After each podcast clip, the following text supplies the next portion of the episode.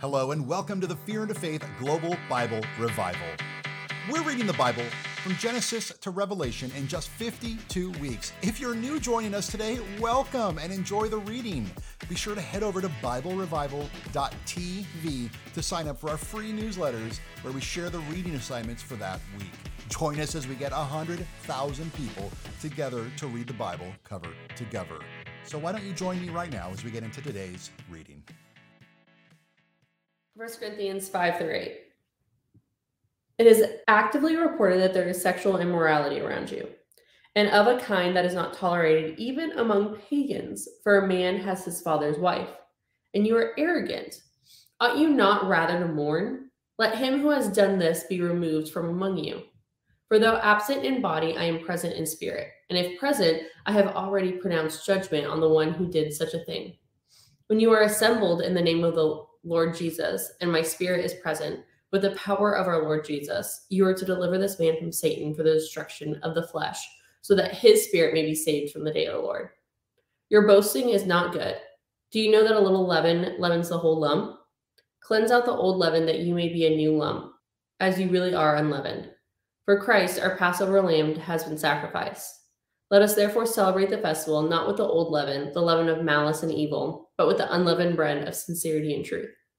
I wrote to you in my letter not to associate with sexually immoral people, not at all meaning the sexually immoral of this world, or the greedy, or the swindler, swindlers, or idolaters, since then you would need to go out from the world. But now I am writing to you not to associate with anyone who bears the name of brother if he is guilty of sexual immorality or greed, or is an idolater, reveler, drunkard, or swindler. Not even to eat with such a one.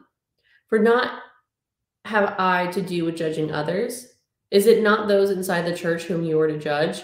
God judges those outside. Purge the evil person from among you. Chapter six. When one of you has a grievance against another, does he dare go to the law before the unrighteous instead of the saints? Or do you not know that the saints will judge the world?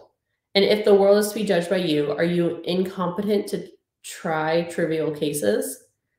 Do you not know that we are to judge angels? How much more then matters containing to this life? So if you have such cases, why do you lay them down before those who have no standing in the church? I say this to you, shame. Can it be that there is no one among you wise enough to settle a dispute between the brothers? But brother goes to law against brother, and that before unbelievers? To have lawsuits at all with another is already a defeat for you. Why not suffer wrong? Why not rather be defrauded? But you yourselves wrong and defraud, even your own brothers. Or do you know that the unrighteous will not inherit the kingdom of God?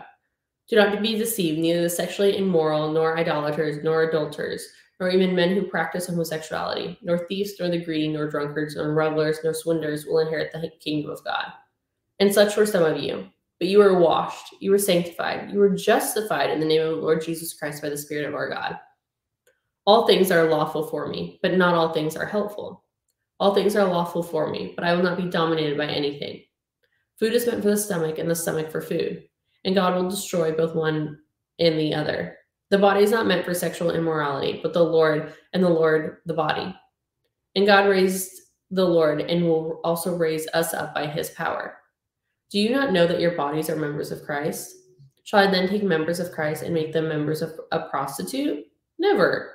Or do you know that the that he who is joined to a prostitute becomes one body with her? For as it is written, the two will become one flesh. But he who is joined to the Lord becomes one spirit with him. Flee from sexual immorality. Every other sin a person commits is outside the body. The sexually immoral person sins against his own body. Or do you know that your body is a temple of the Holy Spirit within you, whom you have from God? You are not your own, for you were bought with a price. So glorify God in your body. Chapter seven. Now concerning the matters about which you wrote, it is good for a man to not have sexual relations with a woman, but because of the temptation to sexual immorality, each man should have his own wife, and each woman should have her own husband. The husband should give to his wife her conjugal rights, and likewise the wife to her husband. For the wife does not have authority over her own body, but the husband does. Likewise, the husband does not have authority over his own body, but the wife does. Do not deprive one another, except perhaps by agreement for a limited time, that you may devote yourselves to prayer, but then come together again so that Satan may not tempt you because of your lack of self-control. Now, as a concession, not a command, I say this. I wish that all were as I myself am, but each has his own gift from God, one of a kind in one another.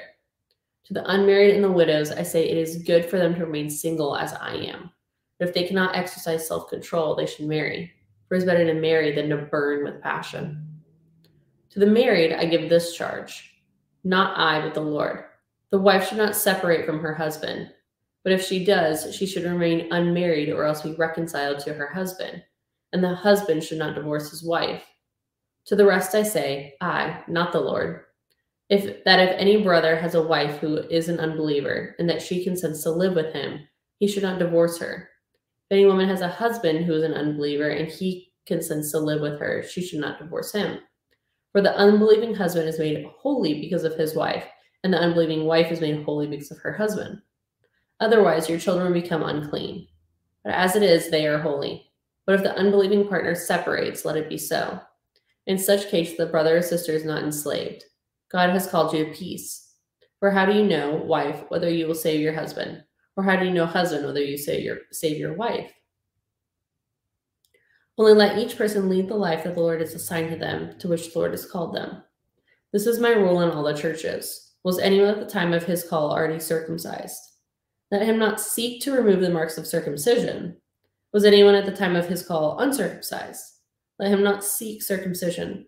For neither circumcision counts for anything nor uncircumcision, but keeping the commandments of God. Each one should remain in the condition of which he was called. Were you a bondservant when called? Do not be concerned about it. But if you gain your freedom, avail yourself to the opportunity. For he who was called in the Lord is a bondservant, is a freedman of the Lord. Likewise, he who was free was called a bondservant of Christ. You were bought with a price, so do not become bondservants of man. So, brothers, in whatever condition each was called, let him remain there with God. Now, concerning the betrothed, I have no command from the Lord, but I give my judgment as the one who, by the Lord's mercy, is trustworthy. I think that in view of the present distress, it is good for a person to remain as he is. Are you bound to a wife? Do not seek to be free. Are you free from a wife? Do not seek a wife. But if you do not marry, you have not sinned. And if a betrothed woman marries, she has not sinned. Yet those who marry will have worldly troubles, and I would spare you from that. This is what I mean, brothers. You appointed the appointed time has grown very short. From now on, let those who have wives live as though they had none, and those who mourn as though they were not mourning, and those who rejoice as those who were not rejoicing, and those who buy as those who had no goods, and those who deal with the world as though they had no dealings with it. For the present form of this world is passing away. I want you to be free from anxieties. The unmarried man is anxious about the things of the Lord, how to please the Lord. But the married man is anxious about worldly things, how to please his wife. And his interests are divided. And the unmarried or the betrothed woman is anxious about the things of the Lord, how to be holy in body and spirit. But the married woman is anxious about worldly things, how to please her husband. I say this for your own benefit, not to lay any restraint upon you, but to promote good order and secure your undivided devotion to the Lord. Anyone thinks that he is not behaving properly towards his betrothed if his passions are strong, and it has to be, let him do as he wishes. Let him marry, it is no sin. But whoever is firmly established in his heart, being under no necessary necessity, but having his desire under control, and he has determined in his heart to keep her as his betrothed, he will do well. So then he who marries his betrothed will does well, and he who refrains from marriage will do even better. A wife is bound to her husband as long as he lives. But if her husband dies, she is free to be married to whom she wishes, only in the Lord. Yet in my judgment, she is happier if she remains as she is. And I think that I too have the Spirit of God. Chapter eight. Now concerning food offered to idols, we know that all of us possesses knowledge. This knowledge puffs up, but love builds up. Anyone imagines that he knows something he does not yet know as he ought to know, but if he loves God, he is known by God. Therefore, as to the eating of food offered to idols, we know that an idol has no real existence and that there is no one but God. For although there may be so-called gods in heaven or on earth, as indeed there are many gods and many lords, yet for each of us there is one God, the Father, from whom we are all things and for whom we exist, the one Lord, Jesus Christ, from whom all things and through whom we exist. However, not all possesses this knowledge, but some, through former association with knowledge, with idols, eat food as really offered to an idol, and their conscience, being weak, is defiled. Food will not commend us to God. We are no worse off if we do not eat, and no better if we do. But take care that this is right of yours, that does not somehow become a stumbling block to the weak. For if anyone sees you who have knowledge eating in an idol's temple, will he not be encouraged, if his conscience is weak, to eat food offered to idols? And so by your knowledge, this weak person has destroyed the brother for whom Christ died. Thus, sinning against your brothers and wounding their conscience when it is weak, you sin against Christ. Therefore, if food makes my brother stumble, I will never eat meat, lest I make my brother stumble. Well, that concludes our reading for today. We hope today's message spoke to you. Today's reading was made possible by the Fear into Faith store and support of listeners like you. Remember to head over to Bible Revival dot T V to purchase merch, access more resources, check out other interviews, as well as all the previous recordings.